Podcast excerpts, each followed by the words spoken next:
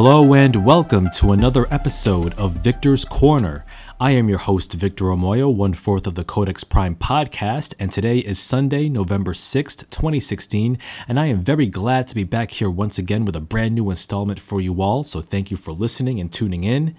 Uh, as you guys know, uh, last week we did not have an episode of the Codex Prime podcast, and this week we will not have another episode because Tuesday is election day. So, for all of you registered to vote, please go out there and do so. Rock that vote. Don't sit home, otherwise, you have no right to complain about the results. Uh, well, then again, uh, if Trump wins, then you do have a right to complain. But anyway, um, we will be back, however, next Tuesday, November 15th, in which case we'll have plenty of things to talk about by then. Uh, one of the one of the things we're going we're going to get into next week will be the review of Doctor Strange, which which just came out this weekend, as well as the Rhode Island Comic Con, which begins this coming Friday, uh, November 11th, and as well as Saturday, November 12th, and Sunday, November 13th. And uh, that's going to be pretty awesome. Um, I'm going to be attending.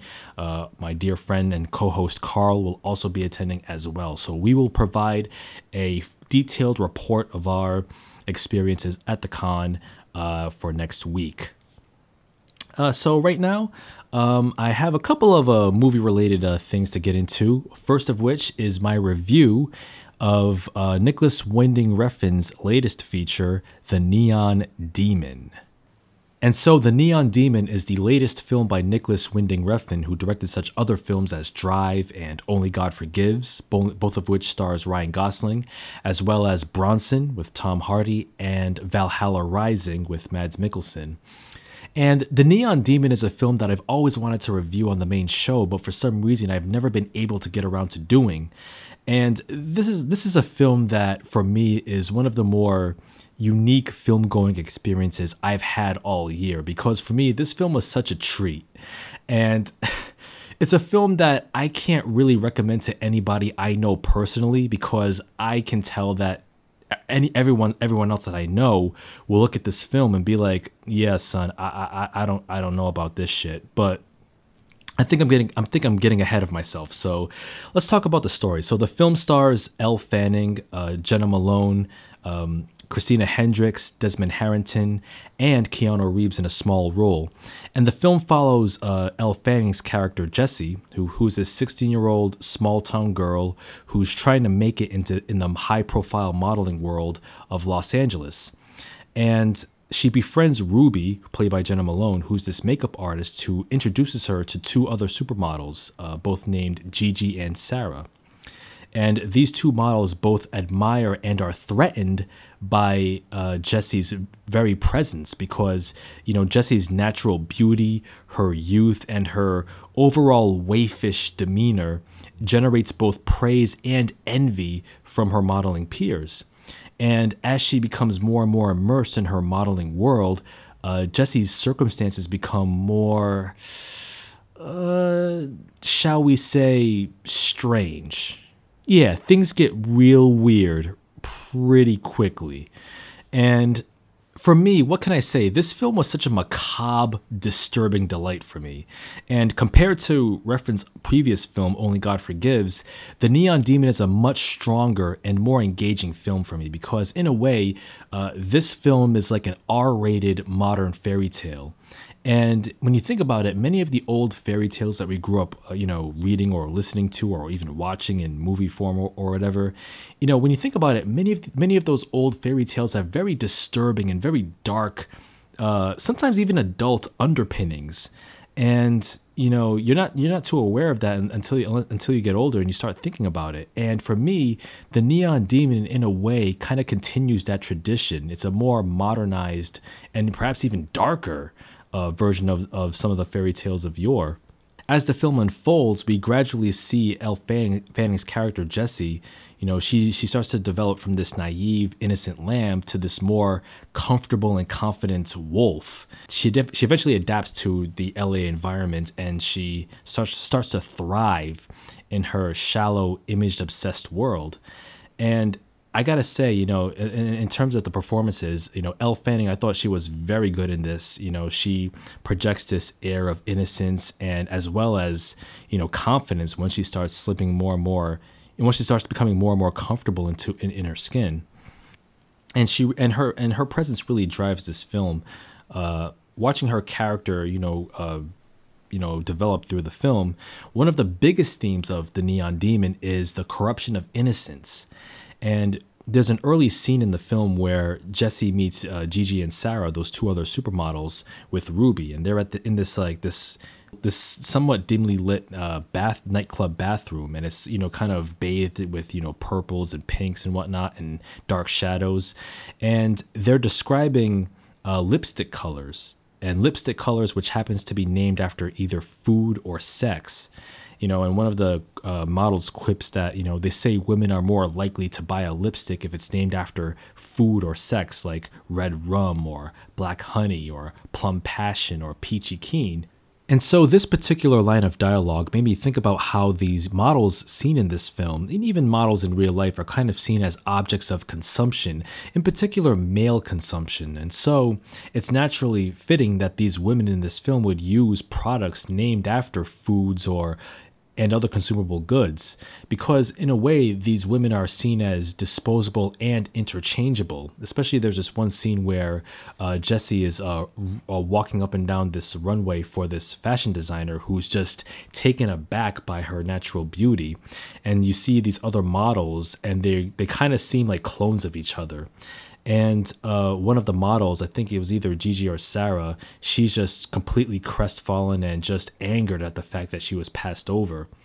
And speaking of which, when you look at the characters of Gigi and Sarah, uh, they both look like uh, haute couture wraiths, if you will. you know, they're both pretty yet ghastly looking. You know, they're, you know, they have these tall, skinny frames and they have these wide piercing eyes which makes them look as pretty as, and menacing at the same time and so when you look at them they kind of seem like like uh, like highly fashionable specters in a way.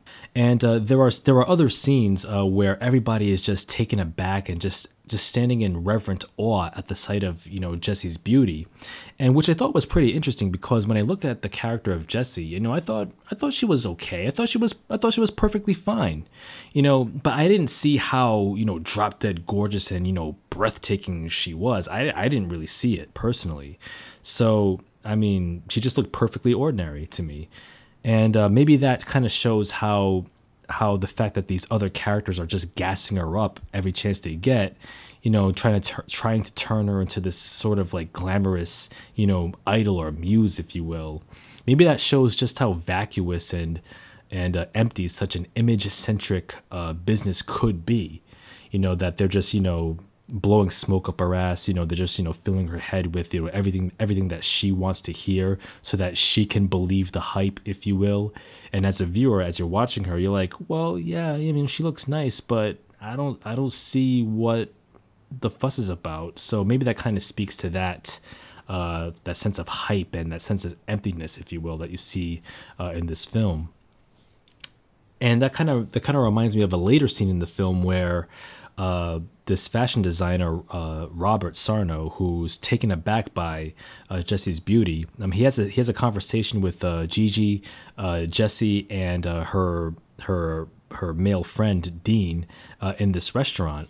And in this particular scene, uh, Robert's uh, criticizing women who undergo plastic surgery by saying that you know they are more or less inferior to naturally beautiful women who don't get any work done. And his comments are seen to be a, a pointed attack actually don't seem to be. They are a pointed attack at Gigi, who's really embarrassed by and mortified by what he's saying. And in contrast, you know, Robert's praising Jesse's looks, you know, who's at this point in the film is completely made over head to toe, and she looks just like the other uh, models that that try to emulate her.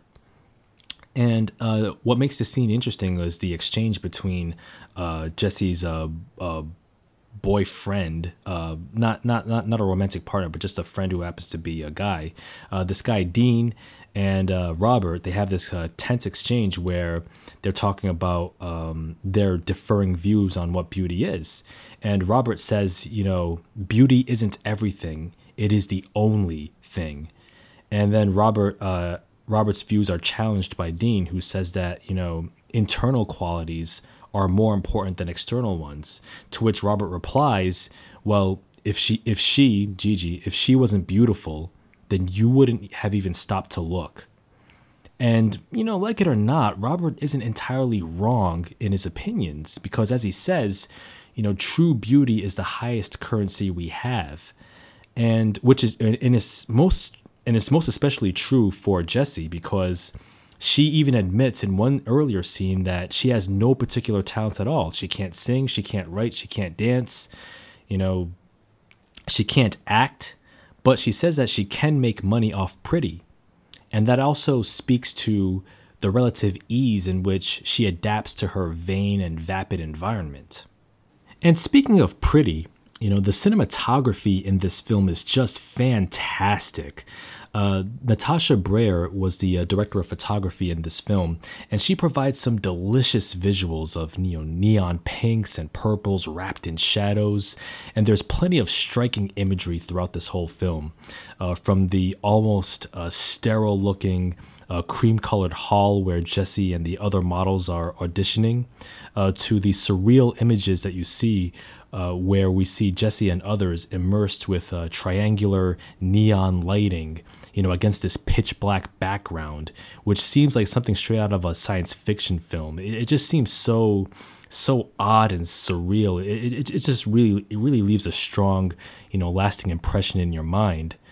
And all of these awesome visuals are complemented by the equally awesome musical score by Cliff Martinez, who also provided the music for Refn's uh, previous films, uh, Only God Forgives and Drive. And Drive has a really awesome soundtrack, by the way. Just just putting that out there. Uh, Martinez creates a really synthesizer heavy score for the Neon Demon, and it gives off this sci fi slash horror vibe, which adds to the whole chilling atmosphere of the film. And his music really complements the really disturbing and unsettling visuals that we see throughout the film, like especially in the opening shot. Uh, where we see Jessie, you know, she's smeared in this uh, blood, bloody makeup, and you know she's laid back on this couch and uh, the, you know the blood's just spilling all over her dress and, and down onto the floor. And it just looks really really really cool. And um, there's also some other really disturbing scenes too which uh, which uh, hmm i don't want to reveal any details but there is one rather infamous scene in this film which uh, which you'll know it when you see it. As a matter of fact I remember when I when I watched this movie uh, uh, this past summer, and there were I watched it at the Providence Place Mall Theater, and there were like there were four other people there, and there was this uh, couple which sat in my at the opposite end of my row, and they happened to leave uh, midway through the film, and man, I wished I wished this couple actually stayed for five minutes longer because they would have seen the infamous uh, the infamous scene in the Neon Demon, which uh, which is a big reason why I said earlier why I can't really think of anybody I can recommend this film to, but I got a kick out of it. I don't know about y'all, and um, yeah, it's a scene in which people will look at me and go, "Victor, what the what the fuck are you into?" And I'll tell them, "Hey, I'm into fantastic filmmaking. Thank you very much." but uh yeah, I'm not I'm not going to I'm not going to spoil anything. I'm not going to reveal any hints, but you're just going to have to see it for yourself. Um, speaking of disturbing things in the film, uh, Keanu Reeves uh, is is has a small role in this film as this really skeevy, really douchebag ho- motel manager who's just a fucking creep, man. Y- you know, he he just radiates strong strong douche chills every time you see him. And uh, there was this one scene where he he's talking about one of the um, one of the residents who's renting one of his rooms, and he goes, "Yeah, man, real Lolita shit." yeah, and I'm like, God, man, I need to, I need I need to take a goddamn shower. Ugh. And also, uh, the Neon Demon is a deliberately paced film. Uh, there is plenty of lengthy pauses in dialogue, uh, and the whole movie is just dripping in slick atmosphere. And you just, it's a film that you savor as you watch. And so, because of its de- its deliberate pacing, it's a film that might try the patience of some uh, moviegoers looking for a more conventional experience. But I will say that if you're looking for something that's artfully done and uh, something that's that's that serves as a more uh, unique example of a horror film or, or a thriller, if you will. Uh, the Neon Demon is a film that you should definitely check out. Again, I will say that this film is definitely not for everybody. Um, I can't think of anybody off the top of my head that I know personally that I can recommend this film to. Uh, well, actually, maybe a couple of people, maybe one or two. Uh, definitely, definitely not uh, the the fellas on the podcast. They will look at this and be like, "What? Ew! Get the fuck out of here!" But um, but but you know what? I am totally fine with that. I am so fine with that because The Neon Demon is one of the more unique films of 2016. We have a couple we have less than a couple of months left at this point of the year, so I would be surprised if The Neon Demon does not end up in my top 10 to 20 films of the year. Uh, but we'll have to wait and see. But like I said, uh, if you're looking for a film with uh, striking visuals, an awesome soundtrack, and uh, and if you have a taste of them for the macabre and you know disturbing horror elements, then the Neon Demon is a film you should definitely check out post haste. Add it to your queue. Buy it on Blu-ray. It looks it looks beautiful. You should definitely buy it on Blu-ray. Yeah. Yeah. Buy it. Neon Demon, go buy this film. I said it. Speaking of buying Blu-rays, Barnes & Noble has their annual Criterion Collection sale going on right now all throughout the month of November. And for me, Christmas comes three times a year. There's the Criterion Collection sale in July, uh, the current one in November, and then there's actual Christmas, which we all know is not anything special. But anyway, the Criterion Collection sale is awesome because I had a chance to pick up a few more uh, Blu rays that I've had my eye on for quite some time.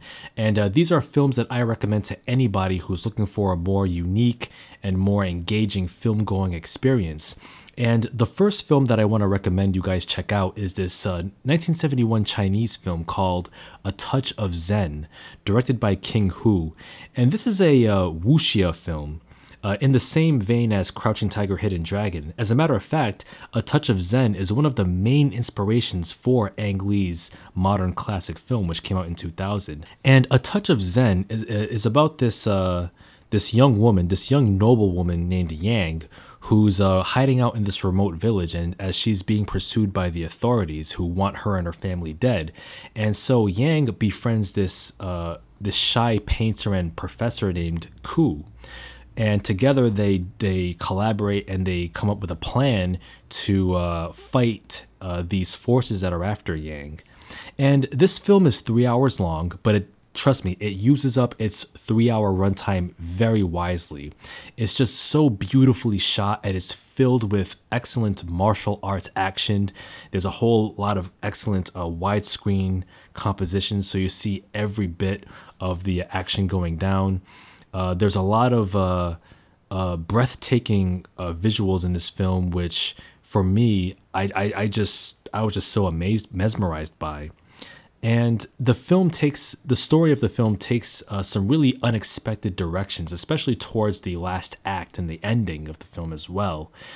And the film, uh, the the Criterion disc comes with a few good supplements, including an, an interview with Ang Lee, as, plus a doc, plus a, a, documentary about the director himself, King Hu. And for anybody who's a fan of unique martial arts epics, as well as the films of uh, Zhang Yimou, another great Chinese filmmaker who directed uh, Hero and House of Flying Daggers, you should definitely check out A Touch of Zen because this film was actually the prototype, the main inspiration for those aforementioned films. The second Criterion film that I highly recommend is Robert Altman's 1971 anti Western McCabe and Mrs. Miller, starring Warren Beatty and Julie Christie, who who both play a gambler and a prostitute, respectively.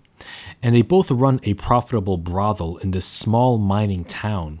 And their business thrives until representatives from this mining company arrive into town and try to muscle those two out of their territory.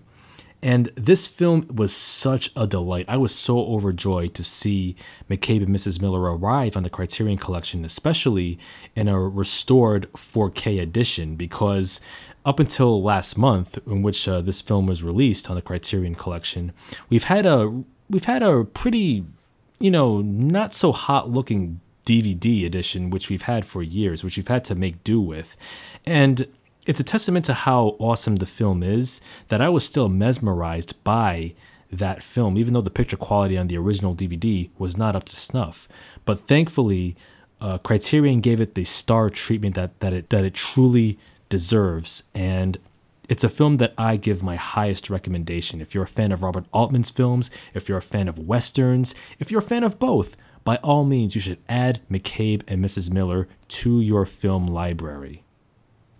Next up is Terrence Malick's 2005 feature, The New World, which is his live action retelling of the Pocahontas story, which was beautifully and breathtakingly shot by my favorite cinematographer, Emmanuel Lubezki. And what's cool about this Criterion set is that it comes with all three versions of the film.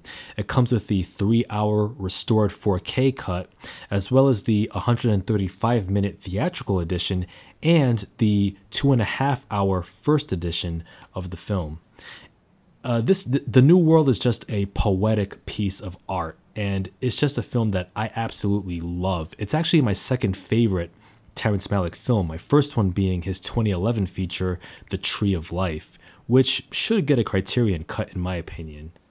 And last but certainly not least in my Criterion pickups is Clouds of Sils Maria, starring Juliette Binoche as Maria Enders, a world renowned actress returning to star in the play that made her famous, only this time she's playing the older woman role and not the leading role, which is now taken by this younger and more inexperienced actress played by Chloe Grace Moretz. Uh, Kristen Stewart also stars as Valentine, who happens to be Maria's assistant, and Stewart gives a really noteworthy performance here. In fact, she actually became the first act- American actress to win the César Award, which happens to be France's equivalent of the Oscar. And Clouds of Sils Maria is a really interesting uh, drama, and it kind of blurs the distinction between art and life. And it was directed directed by Olivier Assayas. Uh, this is a film that I highly recommend as well if you're looking for something that will definitely uh, make you think, make you sit down and go, hmm, that was interesting. Let me think on this for a couple hours. so, yeah, that was it. Uh, once again, uh, the rundown for my Criterion pickups uh, so far this month it includes A Touch of Zen, McCabe and Mrs. Miller, The New World, and Clouds of Sils Maria. Four films I recommend wholeheartedly. Alrighty, that about does it for this week's edition of Victor's Corner. Once again, thank you so much for listening. You can catch our show all over the interwebs. Our main episodes are posted on SoundCloud, iTunes, and Google Play. You can also catch us on Facebook, Instagram, Twitter, and YouTube. And you can also email the show at codexprimepodcast at gmail.com. Be sure to type in Victor in the subject line if you want your email to be read in the next edition of Victor's Corner. Once again, thank you so much for tuning in, and we will catch you next week, next Tuesday, November 15th, in which we're going to be talking about the Rhode Island Comic Con and Doctor Strange. In the meantime, be well, be awesome, and I'll see you when I see you. All right, take care, guys.